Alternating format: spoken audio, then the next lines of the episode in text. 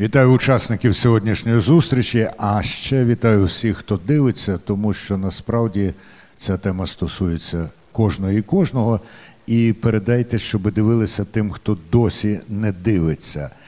Ми перетворюємо звичайні вже звичні сказати б зустрічі в режимі онлайн Energy Club у серію таких дискусій, відео, дискусій які називаються Energy Freedom, тобто свобода енергії або енергійна свобода. Ну, хто як потрактує, так і буде. У нас сьогодні просто видатні, дуже фахові учасники зібралися. Представлю тих, хто зараз у студії. Артем Компан, голова правління Асоціації постачальників енергоресурсів, Роман Сторожев, президент Асоціації надрокористувачів України, Олексій Дубовський, голова біржового комітету Української енергетичної біржі і член Energy Club, і Андрій Мезовець, президент Асоціації газові трейдери України. За нами пильно стежать і до нас в слушний час приєднаються також Муса Магомедов, народний депутат України, і газовий експерт Ярослав Диковицький. Сьогоднішня зустріч вона продиктована тією запальною дискусією між учасниками ринку, трейдерами і оператором газотранспортної системи щодо теми балансування на ринку газу. Тема непроста, зачіпає всіх учасників ринку і малих трейдерів, зокрема. І в першу чергу, і також вона актуальна для побутових споживачів газу, чому я й кажу, що потрібно дивитися не тільки фахівцям. 26 липня, лише вчора, НКРКП на своєму засіданні прийняла зміни до кодексів ГТС і ГРМ, які дуже серйозно коригують стабільність діяльності замовників послуг транспортування, відомих також як трейдери. І оператор ГТС звинуватив на засіданні НКРКП постачальників у тому, що вони штучно створили негативні небаланси на ринку газу. Дуже оперативно ці звинувачення розглянула НКРКП і винесла вердикт покарати постачальників, зменшити їм розмір допустимого відхилення небалансів та збільшення та збільшити витрати на балансування. Тут би варто поставити навіть знак оклику. Ну, вважаємо, що я його поставив. Постачальники у свою чергу назвали ці зміни драконівськими і такими, що вплинуть негативно на рівень конкуренції на ринку. Сьогодні ми планували заслухати всі сторони дискусії, але передбачаючи, що, наприклад, ем, ТОВ оператор ГТС України знайде певні непереборні обставини, які не дадуть їхнім представникам взяти участь у дискусії, ми підготували запис виступу генерального директора оператора ГТС України Сергія Макогона на вчорашньому засіданні. Пропоную вашій увазі цей запис. І закликаю до пильної уваги. Це трошки порушує наш регламент зараз, так але нагадаю для тих, хто буде дивитися, що ми традиційно визначаємо межі е, промов і відповідей на запитання у 7 хвилин. Всі почергово матимуть слово. Звичайно, я прошу вас напевне, на самому початку, навіть незважаючи на те запитання, яке поставлю я, відгукнутися парою слів на те, що ми почуємо зараз від пана Макогона. Ну а потім буду ставити різноманітні запитання. І нагадаю, що запис цієї дискусії обов'язково буде виставлений на Ютубі на каналі Energy Club. Заходьте, знаходите дуже просто. Ми так собі е, думаємо, що сьогоднішню зустріч уже показують мені режисери. Можна справді починати. Пані і панове, Сергій Макогон.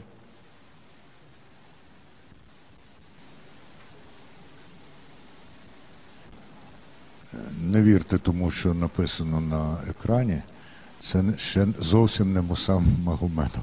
Але ми знаємо, що народний депутат і екс-директор Авдіївського хімічного заводу обов'язково до нас приєднається. Ну що ж, я пригадую ті часи. Ага, я пригадую ті часи, коли жанр ток-шоу в Україні ще був не дуже розвинений, і Google-перекладач давав його як струм-шоу. Це було смішно, але сьогодні у нас має бути справжнє струм-шоу, хоча й длимиться про газ, але енергетика і енергія це така штука, що сильно коли, коли когось б'є. Отже, рішення ухвалене НКРКП і так, так, так, так, так. Рішення ухвалене НКРКП, його потрібно обговорювати. Я запрошую першим до трибуни Андрія Мезовця, президента Асоціації газові трейдери України. І що далі? Як асоціація буде боротися? Наскільки остаточним є ухвалене НКРКП рішення? Прошу, пане Андрію. Вітаю учасників, дякую за можливість. Е, Рішення вже ухвалене. Е, Рішення в вигляді постанови вже вивішане на сайті регулятора, тому з 1 вересня ми стикнемося з новою реальністю наших фінансових розрахунків і відповідно е, фінансового становища. Е, Які дії? Я думаю, що і це досить велика вірогідність того, що учасники ринку все-таки підуть до судових органів для того, щоб відстоювати своє право працювати в більш демократичних обставинах і в більш демократичних умовах. Е, Насправді е, ми бачили те, що навіть під час обговорення цього проекту рішення е, учасників ринку почуто не було ні регулятором, ні е, оператором ГТС, тому що на прямі запитання, а як же так вийшло, що в нас за неповних три місяці е, кудись випадково е, негативно відбалансувався мільярд кубічних метрів, оператор відповіді не надав, на жаль. І мені здається, що ці голослівні звинувачення в, в сторону постачальників не мають під собою ніякого підґрунтя, тому що вини оператора в даному випадку є як мінімум 50%. Е, Законодавство у нас не змінювалося, але чомусь вони одного часу е, номінації на закачування неіснуючого ресурсу підтверджували. Потім, при незмінності того ж самого законодавства, чомусь вони їх почали відхиляти. Що теж мені здається є підставою для тої ж для тієї ж самої перевірки того ж самого нашого оператора газотранспортної системи. А чим все ж таки можна пояснити оці зміни у ставленні? Спершу дозволяли, потім відхиляли. Ну, це напевно питання все-таки до оператора ГТС. Ми його задавали, але відповіді на нього так і не отримали. А я ще хочу нагадати, що аналогічна ситуація відбувалася у нас і в січні цього року. Єдине, що тоді е, ціна балансування оператора була значно вищою за ринкову, і відповідно не тільки Нафтогаз, а й всі інші учасники, учасники ринку е, намагалися просто-напросто е, залишки своїх ресурсів, оскільки зима була в нас теплою, віддати оператору, тому що ціна була дуже прийнятна. Умови то кажуть нам про те, що оператор кожного дня здійснює як купівлю, так і продаж природного газу. Господарський кодекс в нашій країні ще, по-моєму, ніхто не відміняв. І результатом е, політики в такої дуже високої ціни у січні стали судові позови від е, трейдерів. І один з них вже успішно трейдером виграний в першій інстанції, інші два на підході. Це тільки те, що ми офіційно знаємо. От е, я думаю, що шансів оператора ГТС у даних судових позовах небагато. А там мова йде про е, декілька десятків мільйонів гривень у кожному з них. Тому це мало б стати дзвіночком для оператора ГТС е, в частині зміни своєї поведінки і в частині дійсно справедливого визначення тієї ціни базової, за якою він здійснює потім послуги балансування для учасників ринку. Але нічому е, ні до чого це не призвело. І в результаті влітку ми побачили зовсім іншу картину, коли у них ціна була набагато нижча. І відповідно знову був викривлений ринок цією неправильною ціною, скажімо так. А хто, на вашу думку, і за вашими даними, був ініціатором змін до кодексу?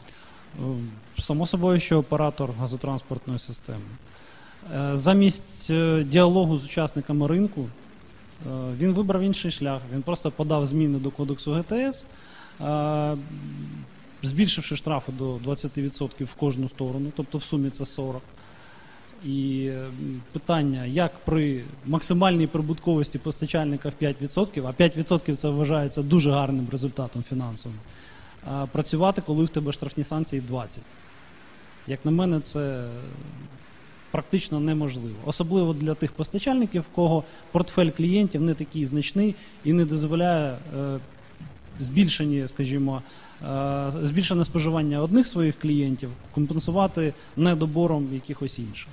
Пане Андрію, коли можна очікувати вимірюваної реакції ринку на вчорашнє рішення, чи можливо ринок уже відреагував? І наскільки справедливе твердження, що ці заходи, ці зміни б'ють насамперед по малих трейдерах? Вони, я думаю, справлять досить серйозний вплив і на крупних трейдерів, тому що це в будь-якому випадку додаткові витрати, які несе постачальник. Е, Вважаю, враховуючи те, що фінансової подушки ну, практично ні в кого немає, е, ці всі додаткові витрати будуть просто перенесені, перекладені на плечі споживачів. Тобто, заради прибутковості оператора і додаткових премій, всі будуть просто платити набагато вищу ціну, ніж вони могли би. Пане Андрію, ви кілька разів сказали, що не було, ну не радилися із учасниками ринку, коли розробляли ці зміни. А яка процедура має бути? Вона затверджена, чи це лише ваше побажання?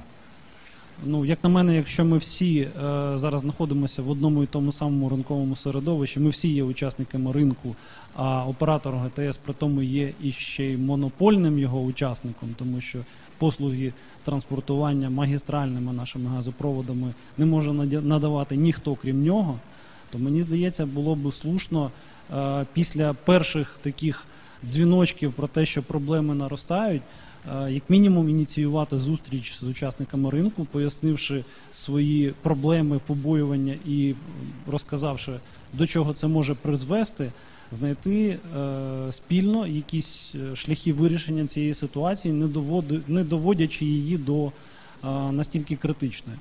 Е, Це насправді лише півбіди. Інша ситуація в тому, що навіть такі драконівські штрафи в майбутньому можуть не вберегти оператора від того, що, е, скажімо, при різкому зростанні або навпаки падінні ціни, як це бувало, постачальники знову не звернуться до оператора за його ресурсом або навпаки не почнуть залишати йому невикористані залишки газу щодобою. Ну і останнє моє запитання до Андрія Мезовця. Ви двічі сказали, що це були такі дзвіночки. А коли вже доведеться бити на сполох?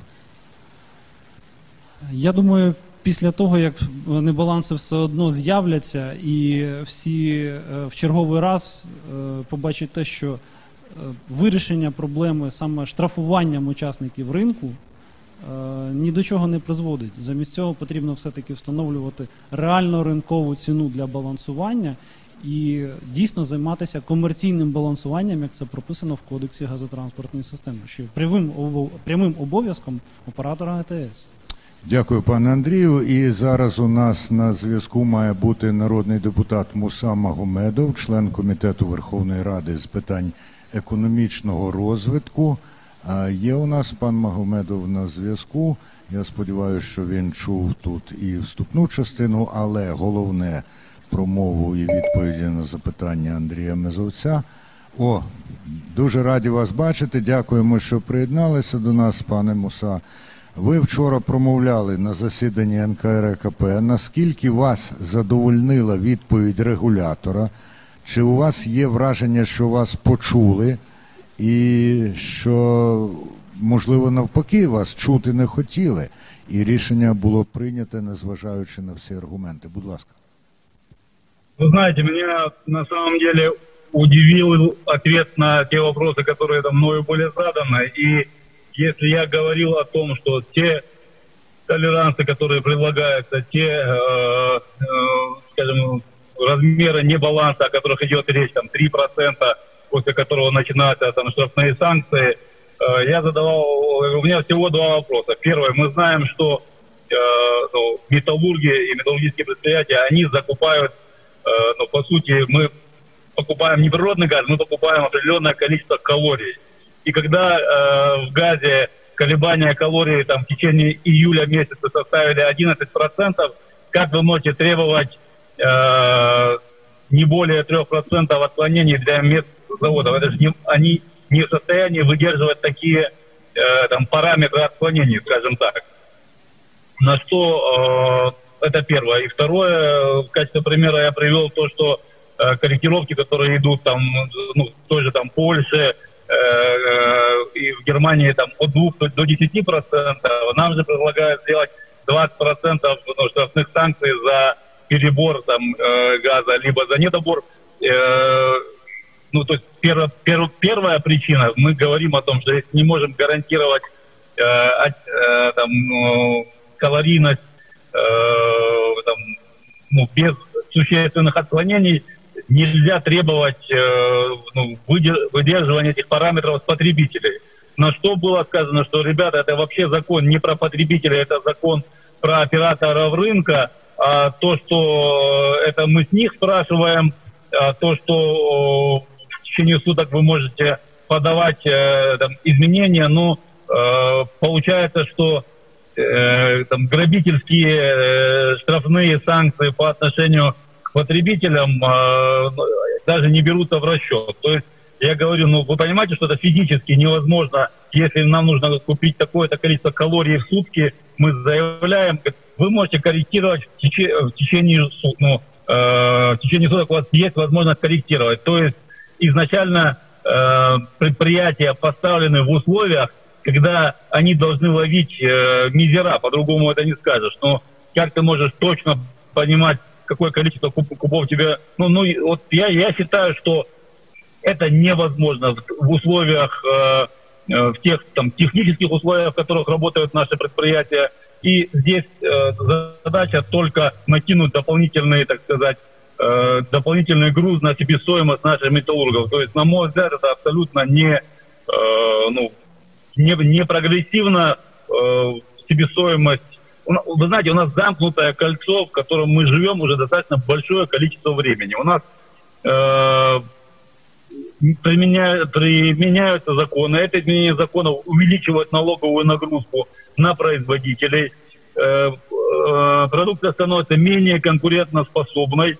Объемы производства из-за этого падают и затем э, на те же уже сниженные объемы накладывать еще дополнительные налоги. Вот в данном случае э, с э, теми изменениями в кодекс по газотранспортной системе там, под номером 13 и 13, под номером 15 это чистые дополнительные затраты, просто э, там, ну, взятые и положенные на производителя. Причем, еще раз, э, меня удивил ответ э, руководителя, который сказал, что ну, это вообще не про потребителей, это про операторов системы, которые э, без разрешения забирают, без разрешения э, берут больше или меньше. Мы таким образом хотим там тренировать их. Я говорю, ну, так это же получается, что вы говорите, что у вас проблемы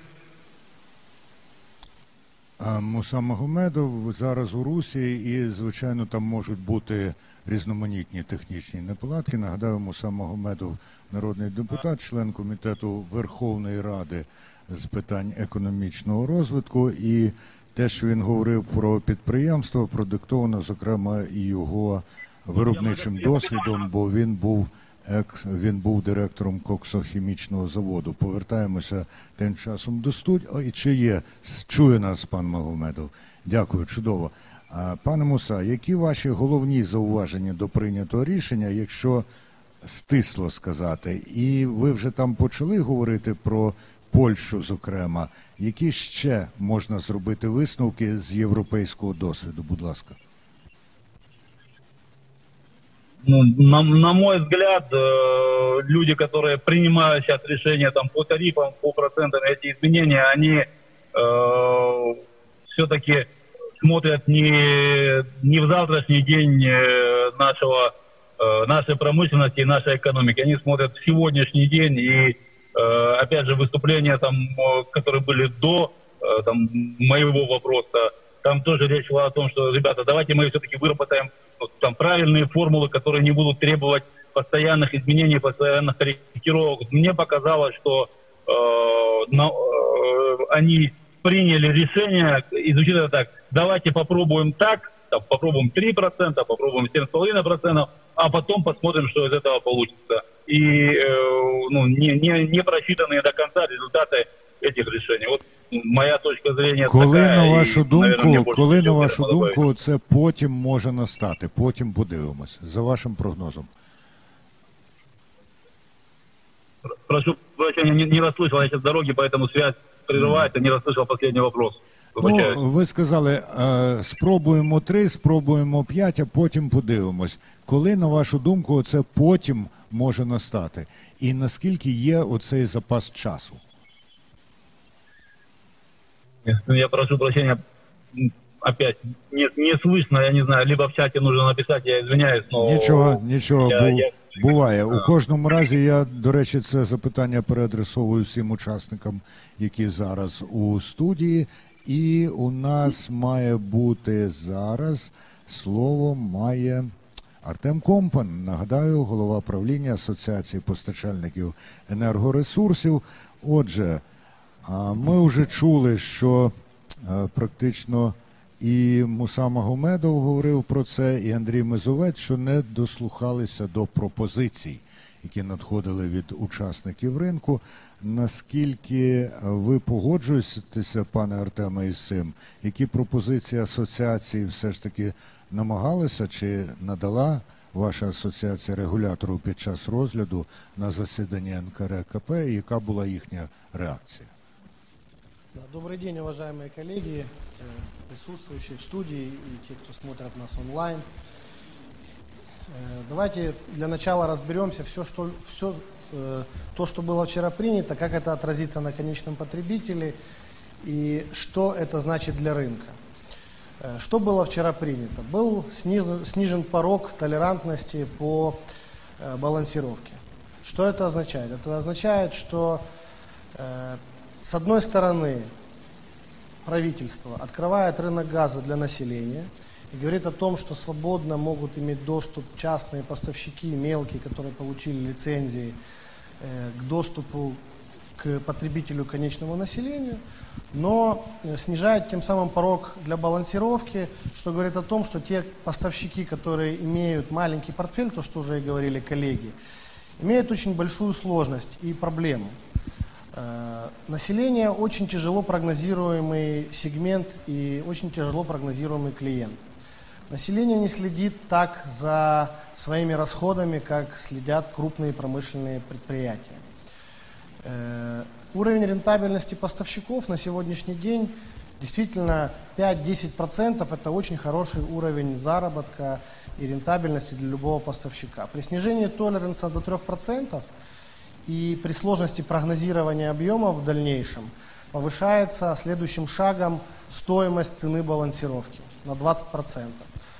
Что это говорит? Значит, у поставщиков есть два пути. Первый путь – не идти в эту игру и не заниматься поставками, а стараться забирать какие-то крупные потребители, которые прогнозируют, либо перекладывать тем самым все небалансы на конечного потребителя. В итоге этим решением э, регулятор принимает позицию, где все поставщики частные, которые хотят зайти в рынок на мелкого потребителя или на население, которое сейчас так активно э, раскручивается история открытия рынка, вынуждены будут перекладывать все небалансы и все неустойки по неправильному прогнозированию на конечных потребителей, и, соответственно, цена на конечном потребителе возрастет.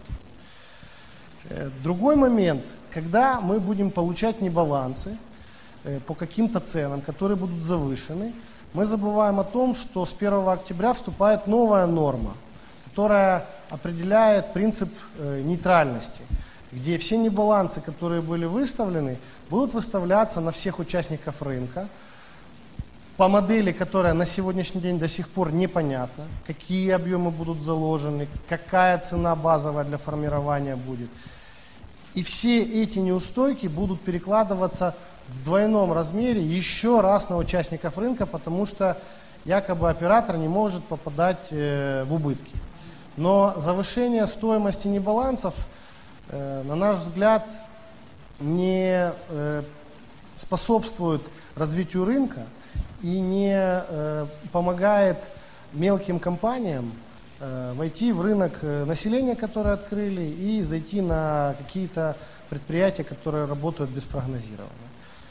Поэтому, если говорить о том, что происходит, э, на сегодняшний день оператор максимально себя обезопасил от небалансов.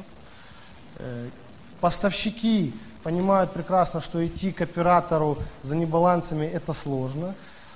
И не принимается решение, которое всемирно принято, нету балансирующей платформы в стране, которая позволяла бы покупать газ поставщикам на балансирующей платформе. Э, как работает это во всем мире? То есть есть небаланс. Если потребитель привел небаланс поставщику, поставщик это видит. Поставщик может выйти на балансирующую платформу и докупить себе этот ресурс. То есть это некий хаб, где у кого-то есть позитивный небаланс, у кого-то есть негативный небаланс, и поставщики между собой могут по рыночным ценам покупать и продавать эти объемы. Э, до того момента, пока нету этой платформы, в нашем понимании этой платформой был оператор ГТСУ, который давал сигнал рынку и продавал либо покупал небалансы.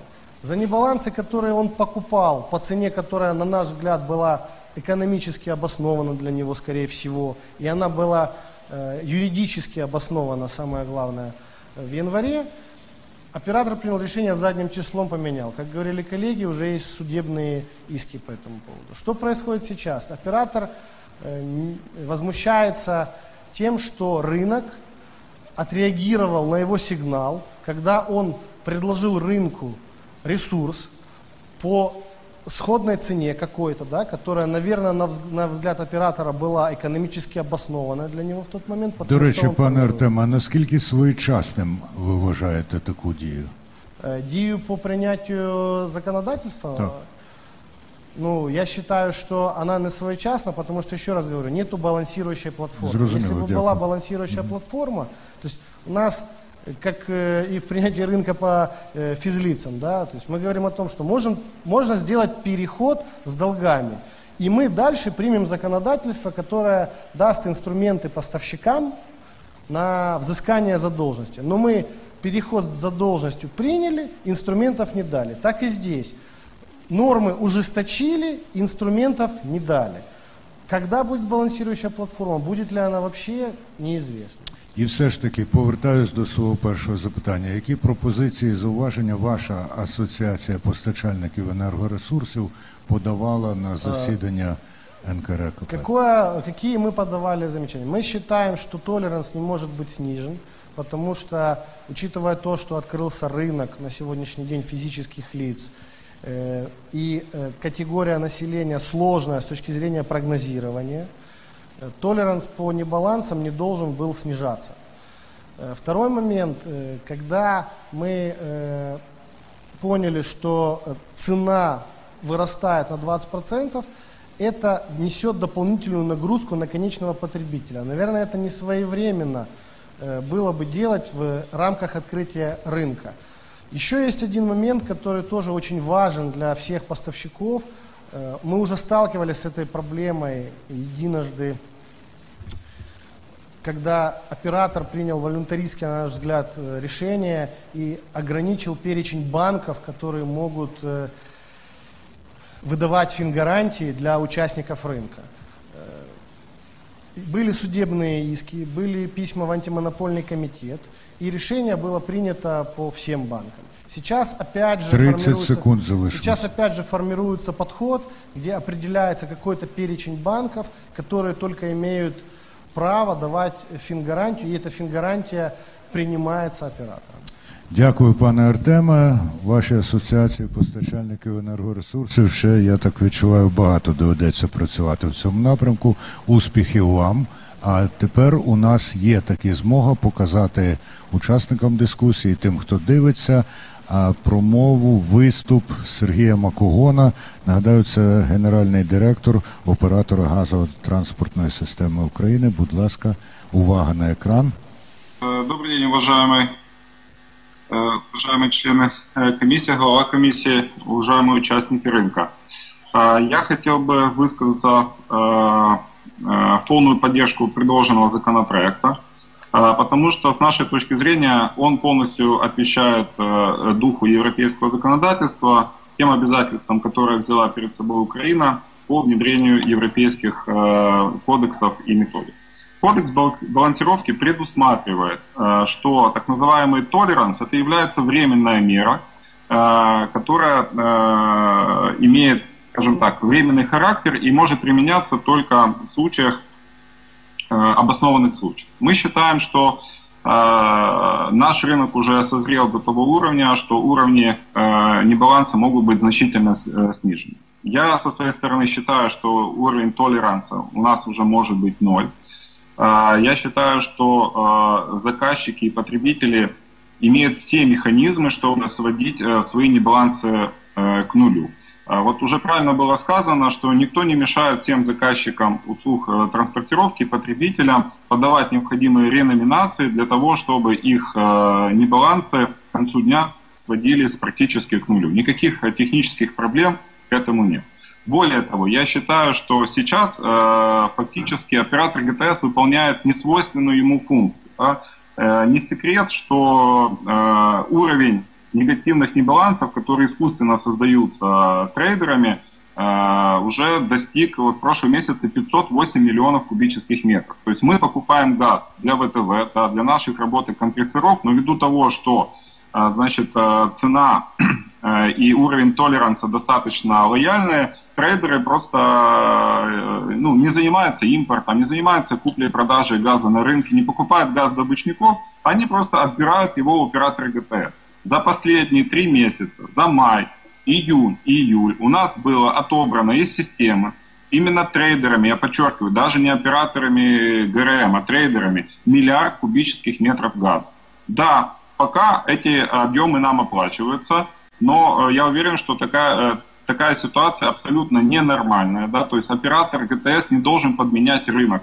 Да? То есть а, цена на небалансе у оператора ГТС должна быть штрафная, она должна быть запретительная. Потому что э, трейдеры должны покупать э, газ на рынке, да, должны, э, должна идти ликвидная торговля, они должны сами импортировать, они должны покупать газ у добычников.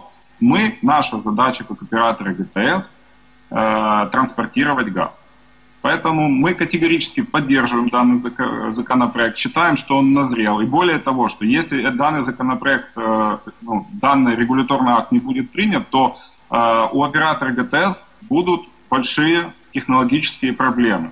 В прошлом месяце, в июле месяце, у нас операторы отобрали газа больше, чем мы его физически купили. То есть мы купили порядка 450 миллионов кубических метров газа, а у нас было отобрано 508. То есть э, мы уже фактически отбираем те стратегические запасы у оператора, которые у нас есть. У нас нет э, такого объема газа, который э, трейдеры отбирают. А какой, да, объем, считаем, какой, что... какой объем вы прогнозируете будет там, в октябре, когда заработают изменения отборов? Вот 580 ну, мы надеемся, отобрали, да. Мы надеемся, что э, объем небалансов снизится ну, до минимума, по крайней мере, э, небалансов операторов, э, небалансы трейдеров снизятся до нуля. Мы надеемся, что у них будет больше стимулы правильно прогнозировать свое потребление, правильно прогнозировать свою подачу в ГТС, активнее работать с подземкой, с импортом. Мы считаем, мы надеемся, что это снизится, объем небалансов снизится к нулю і кожен буде займатися своїм ділом. Ну що ж, кожен має справді опікуватися власною справою, і цими справами опікуються ті експерти, які зараз у нас у студії. Власне, те, що ми почули зараз від е, пана Сергія Макогона, е, тим чи іншим способом уже коментували наші учасники. Нагадаю, що ми запрошували пана Макогона до участі у дискусії, але знайшлися якісь непереборні обставини, які завадили представникові ТОВ оператор ГТС України взяти участь у дискусії. Тим не менше, у нас є фахівці, які можуть дати кваліфіковану оцінку, тому що відбувається зараз. З нами на зв'язку має бути газовий експерт Ярослав Диковицький. Є у нас пан Диковицький на зв'язку. Є. Ми його впізнаємо. Дякуємо, що до нас приєдналися. Будь ласка, з вашого досвіду. Прийняті зміни до кодексу ГТС наскільки вирішують проблему небалансів на ринку? Дякую. Я е, підтримую пана Макогона в тому плані, що дійсно кожен повинен займатися своїми справами. А що стосується е, вчорашнього рішення, е, то я би хотів розділити питання небалансів на дві проблеми: питання небалансів, які оплачуються безпосередньо і на яких оператор газотранспортної системи заробляє маржу, заробляє собі прибуток. І питання небалансів ті, які не оплачуються, які формують е, заборгованість. При цьому ця заборгованість е, є безнадійною. І сам оператор е, газотранспортної системи визнає її безнадійною і списує, і робить резервне рахування безнадійною, зменшуючи прибуток свій. Так ось вчора чомусь е, НКРЕ розглядало за ініціативою, я так розумію, оператора газотранспортної системи саме проблему тих небалансів, які 100% оплачуються, і які, за які 100% оператор отримує гроші. Е, оплату. А от питання тих небалансів, які формують безнадійну заборгованість, вони до сих пір залишаються невирішеними. Я хочу нагадати, що ті небаланси, е, сума тих небалансів в Укртрансгаза е, попереднього оператора накопилася на суму 44 мільярда, а в нового оператора вже там порядка, по-моєму, півтора мільярда. Тобто сумарний розмір цих небалансів, які не оплачуються, складає е, більше 45 мільярдів. В чому ж виникає от, ну, якась виникає по суті ну, така комічна ситуація, де оператор газотранспортної системи відмовляється від е, того, щоб отримувати прибуток на перепродажу е, газу. Але, е, чесно кажучи, я е, можу е, припускати те, що насправді е, це питання вчорашнє що що вирішував НКРКП цих небалансів, які оплачуються, це питання е, те, що вигідно НАК Нафтогазу України, а не оператору. Чому? Тому що НАК Нафтогаз України вже продав цей газ для оператора. Він уже проданий. І якщо цей газ виходить е, на ринок, відповідно НАК Нафтогаз е, далі не реалізує цей газ, а контроль над ці, над цінами згідно згідно кодексу газотранспортної системи, існує контроль над цими цінами, які е, оператор закуповує газ е, для небалансів. І хочу звернути увагу те, що оператор газотранспортної системи за 6 місяців купив газу на 15 мільярдів гривень. При цьому е, сума, е, вартість ВТВ, саме тих того газу, який спалюється на компресорних станціях, е, за ці півроку, це десь 0,9 мільярда кубів, складає порядка там біля 2,5-3 мільярдів гривень. Решта це були небаланси, те, що прозвітував Е, оператор порядка 4-5 е, мільярдів. А залишок 8 мільярдів гривень, на які купив е, оператор газотранспортної системи ГАЗ, залишається ну, незрозумілим. Він до сих пір знаходиться в підземних сховищах, наскільки я розумію. Як власність оператора газотранспортної системи. Чому оператор газотранспортної системи, закупивши наперед газ уже на наскільки, на півтора року наперед за півроку цього. Чому раптом оператор транспортної системи виступає із ініціативою того, що він не готовий продавати цей газ, мені є незрозуміло. Е, якби це виступав НАК Нафтогаз, це було б зрозуміло. Так, е, треба продавати газ, треба, щоб на ринку НАК Нафтогаз зміг продати найбільшу е, кількість газу. Пане Ярославе, виходячи от з того, що ви сказали, виникає запитання. а що, на ваш погляд, потрібно змінити в політиці регулятора ОГТСУ для того, щоб ринок не хитало і уможливився, уможливився розвиток ринку в європейському напрямку? Будь ласка. Так. Е, ще в свій час, забув, який, який це був рік, 2000, напевне, 18 е, Укртрансгаз тоді бувши оператор газотранспортної системи, е, виступав із ініціативою, не навіть не з ініціативою, а з поясненням е, після того, як е, голова НКРКП давала інтерв'ю щодо добового небалансу, вони пояснювали причини і чому що треба зробити для того, щоб небалансів не існувало як таких. І там е, я погоджуюся із тим, що е, на той час говорив е, оператор газотранспортної системи, що треба внести відповідні зміни до кодексу газотранспортної системи в частині визначення, що таке несанкціоновані відбори природного газу. Але, на мій погляд, цього є недостатньо. Треба ще було внести зміни і до положення про виконання ПСО щодо можливості або неможливості е, нада- не надавати номінацій е, з боку НАК Нафтогаз України для е, підприємств теплокомуненерго. Тобто є дві, є дві, е, дві основні причини, які формують ті небаланси, е, які е, є неоплачені. Тобто два моменти, які треба внести зміни до, газотра... до кодексу газотранспортної системи.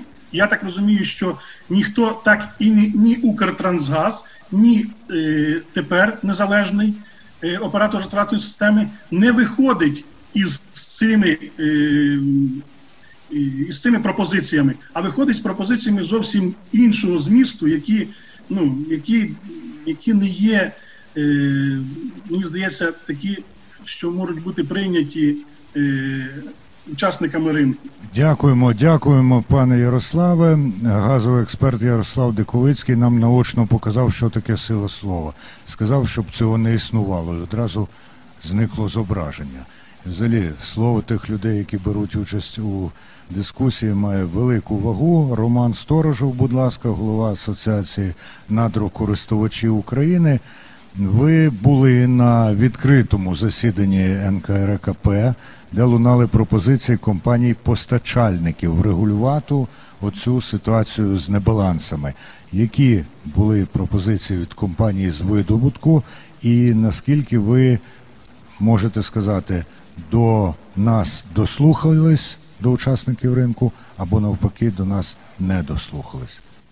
Ну, одно- однозначно можно сказать, что к предложениям участников рынка регулятор не прислушался. Мы считаем, что было принято однобокое решение, которое полностью удовлетворяет то, что запросил оператор. Э, Участники рынка были готовы к компромиссу. Э, Мы понимаем, что никто не нарушал никакое законодательство в случае этих как позитивных, так и негативных небалансов.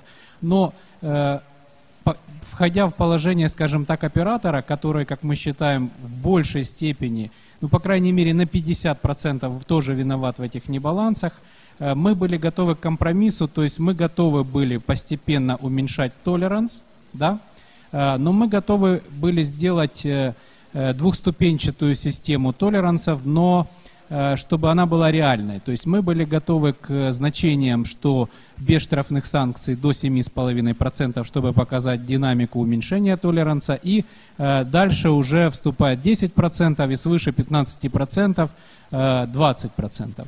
Но как бы нам сказали, что да, эта идея очень хорошая, она поддерживается и она правильная, но сделали 3%, которые, ну даже конечные потребители говорят, что даже колебания калорийности могут доходить до 11%. То есть 3% это вообще цифра, которая, ну, она не соответствует никаким реалиям. Поэтому мы считаем, что нас не услышали. Мы считаем, что это решение является преждевременным, несмотря на то, что, э, как э, согласно ев- европейским регламентам, э, установ- установление толеранцев это временная мера, но как бы мы должны понимать, что в нашей стране не существует балансирующего рынка.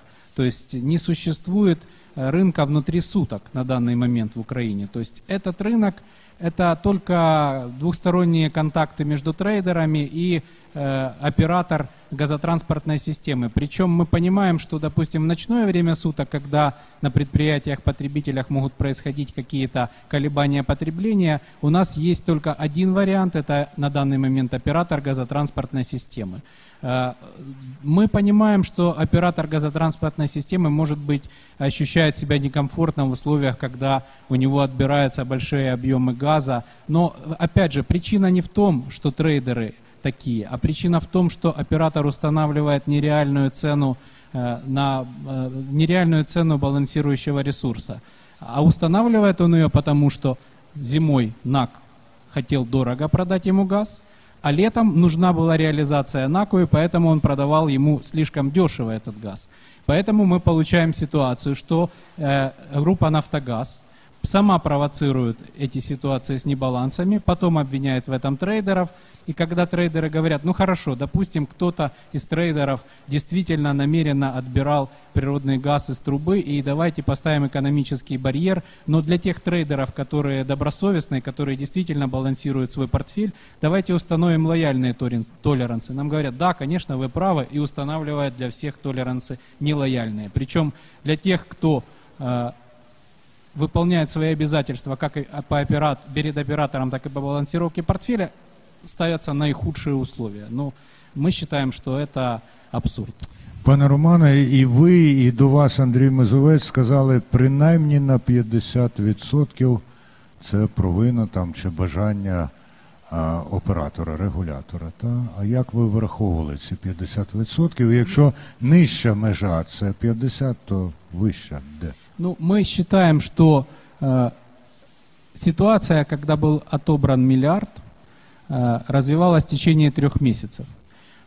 И только в конце третьего месяца оператор нашел способ, как не подтверждать номинации по закачиванию ресурса, которого не существует на входе, который обесп- э, которые обеспечены лишь финансовыми гарантиями э, трейдеров. То есть это фактически обязательные договора купли-продажи ме- между оператором и трейдерами. М, У у нас простой вопрос был к оператору. Почему в течение трех месяцев вы позволяли осуществлять такие операции? І що ви почули у відповідь? Ми в- у відповідь не почули ничего. В Тобто этом и есть просто главный при- вопрос. прийнято до Поэтому, уваги. если бездействие э, не является э, виной оператора, то мы считаем, что является. И мы обрати- обращались к регулятору, чтобы он выяснил эту ситуацию и дал ей соответствующую оценку. Потому что обвинять трейдерах, трейдеров во всех смертных грехах, ну, в этой ситуации, как прай- по крайней мере, некорректно. Дехто вважає, що для того, щоб не було взаємних звинувачень, потрібно, щоб ОГТСУ вдосконалив механізм визначення маржинальної ціни газу. Наскільки ви з цим згодні? Наскільки Ми і абс- наскільки ви вважаєте, що це може бути зроблено? Мы абсолютно с этим согласны, и по этому поводу э, мы даже давали предложение э, регулятору и оператору привязать э, цену БЦГ к, э, цен, к цене, которая э, на, нача- на, на этом этапе пока нет плат- платформы балансирующей, хотя бы к цене на день наперед, так называемой day ahead. И привязать э, два параметра ввести в, э, в вычисление этой стоимости. Это что цена должна быть не меньше закупки оператора плюс штрафная санкция, ну плюс 10% на тот момент. И э, она не должна быть э, ниже, чем цена на украинской энергетической бирже на день продаж. Таким образом, мы бы привязали цену к реальному времени. На что мы получили ответ оператора, что та биржа, которая работает в основном сейчас, не является национальной и не может э, являться, ее индексы не могут являться теми, к которыми мы могли бы привязаться даже временно. Ну, по нашему пониманию, это было бы лучше, чем то, что сейчас, потому что мы понимаем, что даже если толеранс, введенный в 20%, э, будет э, на, в какой-то момент времени достаточным для того, чтобы было выгодно покупать этот газ у оператора, его продолжат покупать, потому что, допустим, колебания за последний месяц составили э, в цене более 30%. Наскільки це То есть мы сейчас уже даже понимаем, что если тенденция рынка будет к росту, то в какой-то момент может оказаться, что трейдерам опять выгодно покупать этот газ, потому что цена БЦГ отличается не на 20%, скажем, а на 30%. И тогда трейдер возьмет этот газ, заплатит 20%, и ост- и у него все равно будет э, разница в 10%. То есть этот механизм не решает суть проблемы. Дякую, пане Романе. Яка взаємодія відбувається між учасниками обговорення? Все, дякую, пане Романе. Коли Роман Сторожев каже про українську енергетичну біржу, він показує на Олексія Дубовського, наче ж то знає, що зараз пан Дубовський буде при мікрофоні, при трибуні. І, до речі, якщо можна, то я скажу, що я зауважив, як скептично всміхнувся пан Дубовський, коли пан Сторожев процитував регулятора, який сказав, що, мовляв, це не є національна біржа. Я нагадаю, що Олексій Дубовський це голова біржового комітету Української енергетичної біржі, і він же ще і член Energy Club, для вдосконалення механізму базової ціни газу. ОГТСУ щодня має виходити на біржу, формуючи базову ціну відповідно до ринкового рівня цін в Україні, а не користуватися середньо і довгостроковими контрактами, вважає дехто з аналітиків. Наскільки ви вважаєте, що це зараз потрібно, доцільно і можливо? Я считаю, что вопрос не то, что назрел, он уже перезрел. И э, скажу более того, э, мы как биржа давно и оператору, и регулятору, участникам рынка предлагали действующий э, абсолютно рабочий механизм э, по поводу торговой платформы с гарантией расчетов через escrow счета. Э, На сегодняшний день у оператора ГТС э, есть аргумент, который говорит о том, что он должен покупать газ на Прозоро, но мы видим, как там проходят закупки, они проходят большими лотами, и более 80% э, э, выигрывает одна группа. Да? Соответственно, та цена, которая складывается, ее уже там видят участники рынка, и э, не всегда, скажем так, она рыночная цена, она живая, она меняется каждый день, и если не изобретать какой-то там украинский велосипед, который постоянно кто-то пытается изобрести, то надо э, уторговывать небалансы в режиме э, ежечасно, ежеминутно, ежесекундно, то есть цена на европейских биржах меняется в режиме онлайн. Точно так же можно делать и здесь, и эта цена будет являться маржинальной ценой. Но напомню, что по 312 регламенту для того, чтобы э, регулятор э, за, ну, как бы аккредитовал нас как платформу эту, оператор ГТС должен быть стороной по сделке. То есть он должен выходить с продажами и выходить с закупками. На сегодняшний момент у нас есть, э, скажем, рабочие группы с оператором, где обсуждаются варианты и модели, как это сделать. Но хотелось бы, чтобы эти рабочие группы переходили от слов к делу и максимально быстро мы запускали эти механизмы. На сегодняшний момент мы готовы предоставить и торговую платформу, то есть это классическая биржевая платформа, стакан, да, где уторговываются в режиме интрадей эти небалансы с гарантией расчетов. Э, Оператор э, говорит, что он бы хотел э, торговать на балансирующей платформе. Ну, еще раз напомню, что Европа, цивилизованная Европа, отошла уже от э, балансирующих платформ именно в пользу нормальных биржевых платформ, и регуляторы ставят KPI своим операторам именно выходить на биржу для того, чтобы быть там liquidity провайдером и для того, чтобы цена ежеминутно, ежесекундно складывалась. Также по поводу национальное, не национальное, могу прокомментировать следующее. Э, На сегодняшний момент э, э, у нас подписан меморандум с энергосообществом, с Европейским банком реконструкции и развития, с Министерством топлива и энергетики, в котором говорено, что они будут помогать развивать и э, именно на базе украинской энергетической биржи, назовем так, газовое направление, газовую биржу, запуская там ежесуточную балансировку. Energy Community выступила с предложениями, э, чтобы газ, который Укргаздобыча, м, у них остается за пределами ПСО, продавали э, на рынке через украинскую энергетическую биржу. Соответственно, наши индикаторы публикуются во всех э, рыночных изданиях, они являются ориентиром для участников рынка, поэтому э, я считаю, что другого сейчас релевантного и референтного бенчмарка нету, и, соответственно, нужно просто этот, скажем так, рынок развивать. Тем более, напомню, что еще в прошлом году антимонопольным комитетом вынесена рекомендация для э, Укртрансгаза и для оператора ГТС именно по формированию маржинальной цены. То есть в рекомендации говорится о том, что маржинальная цена должна э, в рыночный способ формироваться, а не таким образом, как она сейчас.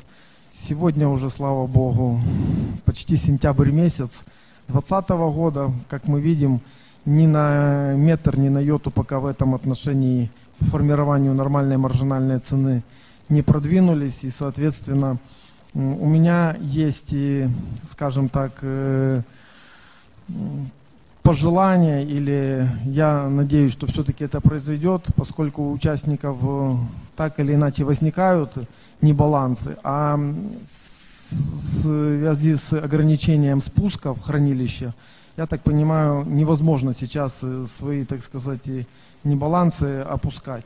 Соответственно, им так или иначе придется где-то их уторговывать. То ли в Viber-чате, то ли на бирже. Поэтому мы планируем в первых числах э, сентября запустить одновременно две платформы. Первая это для уторговки небалансов в анонимном режиме. И вторая, ту, которую просит э, оператор, это в режиме одностороннего аукциона, где будут, э, соответственно, еще мы ведем переговоры с несколькими крупными участниками, там, как маркетмейкерами, которые смогут тоже там э, присутствовать. В принципе, на этой балансирующей смогут присутствовать и другие участники рынка. И если эта цена будет браться потом как маржинальная, я надеюсь, в какой-то степени эта проблему решит. Но в целом я считаю, что нужно подходить сбалансированно, да, там не только э, слышать, да, там оператора, нужно слышать и участников рынка, и тех же наших европейских коллег, и общими усилиями развивать рынок, э, поскольку если мы сами его не построим, его никто другой не построит, а те вызовы, которые стоят перед Украиной, с теми же обходными там маршрутами, там северными, там вторым турецким потоком и так далее.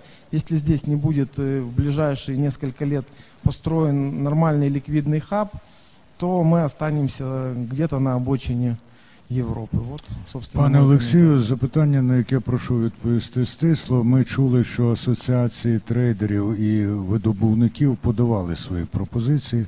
А ваша біржа подавала, чи це вам за статутом не належить? Э, Я присутствовал на, на данном этапе, был заморожен. Я надеюсь, э, с началом сентября он будет разморожен и, собственно, технологически Тобто ви технически мы передбачаєте готовы. підвищення температури. Дякую, Олексій Дубовський. Будь ласка, і у нас настає час підбиття підсумків. Я прошу кожного з учасників а, впродовж максимум хвилини висловитися, зокрема, і про те, як ви бачите вирішення питання накопичення боргів за небаланси. Будь ласка, Андрій Мозовець починає. Ну, по-перше, хотілося б справжнього діалогу, тому що е, що як не ринок, що як не реальна конкуренція зможе рухати взагалі е, лібералізацію і від, яка відбулася ринку для промислових споживачів і зараз ринку для населення, який лише відкрився. Згодом це буде і ринок для теплокомуненерго. На жаль, замість того, щоб дійсно чути учасників, ми бачимо односторонню роботу як оператора, так і регулятора. Хотілося б все-таки змін в цьому напрямку. А стосовно збільшення штрафів, ну окей, ми можемо і швидкість в місті зробити 10 км на годину замість 50. І що це нам дасть? Дуже цікаво те, що тут говорив е, Олексій Дубовський про велосипед, і так само про дорожній рух говорить Андрій Мазовець. Будь ласка, Роман Сторожев.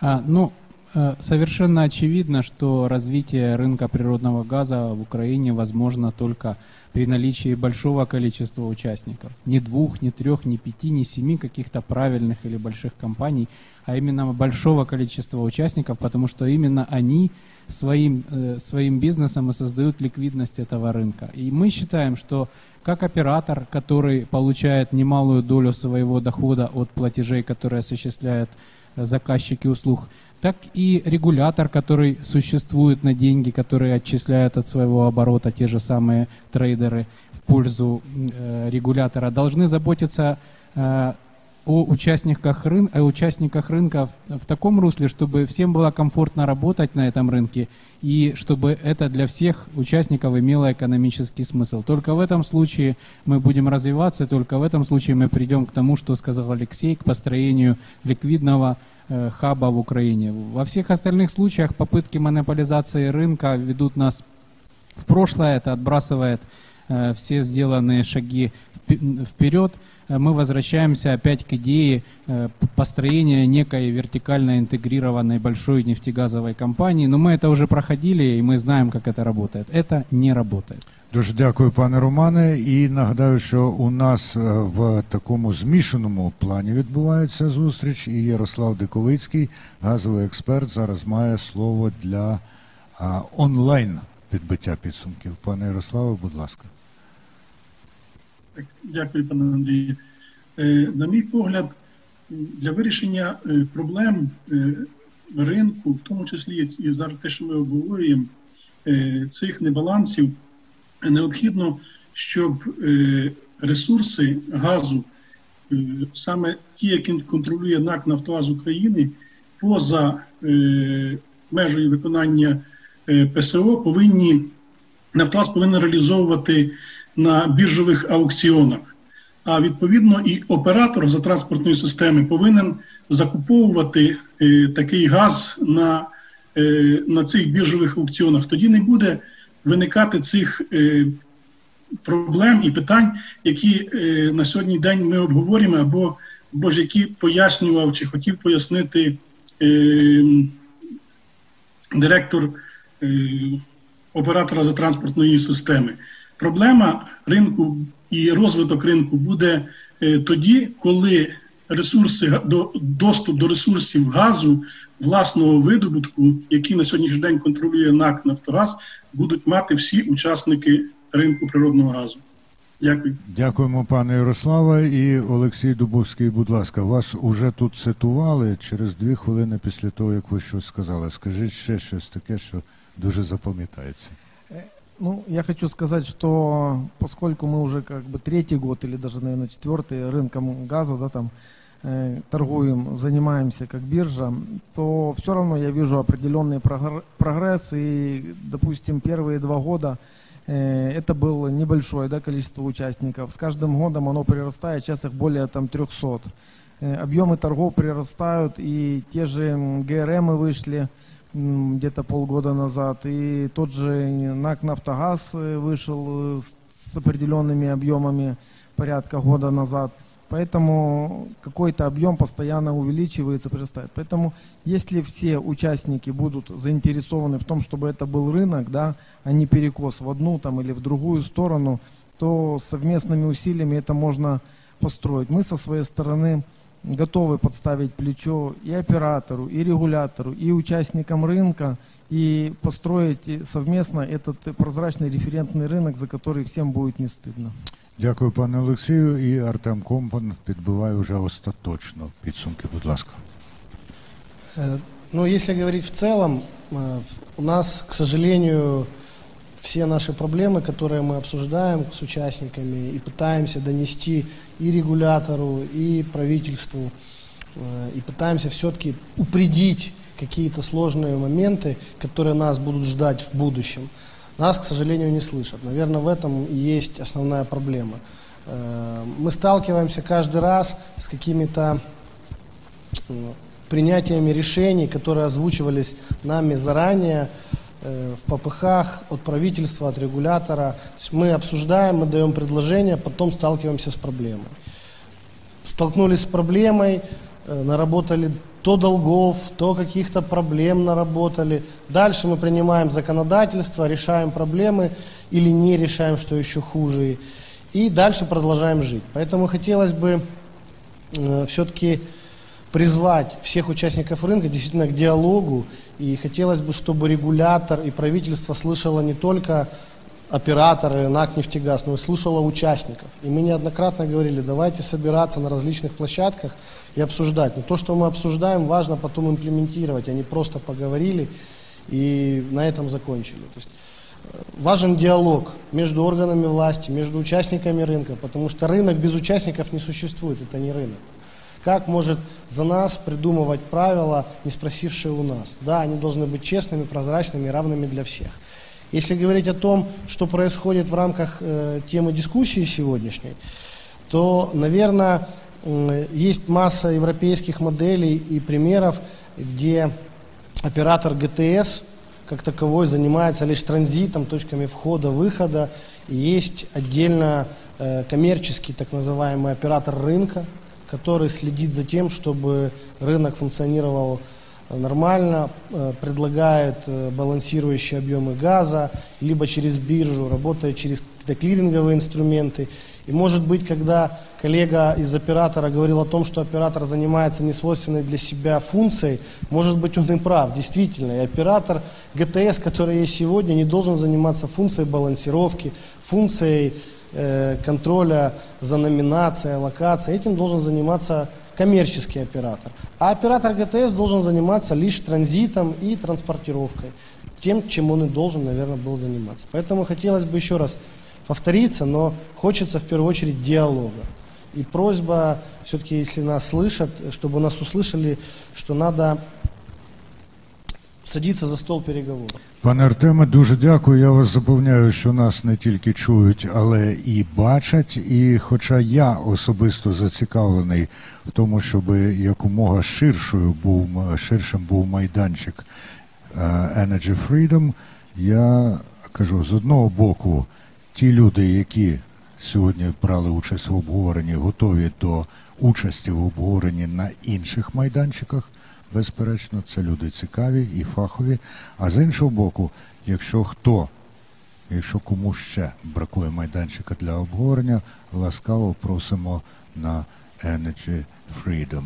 Дивіться нас у Ютубі, завітайте на сайт Energy Club, там ви знайдете і запис сьогоднішньої дискусії, і багато іншої корисної інформації. І, звісно, стежте за тим, коли ми знову будемо в онлайні, а може колись і в етері.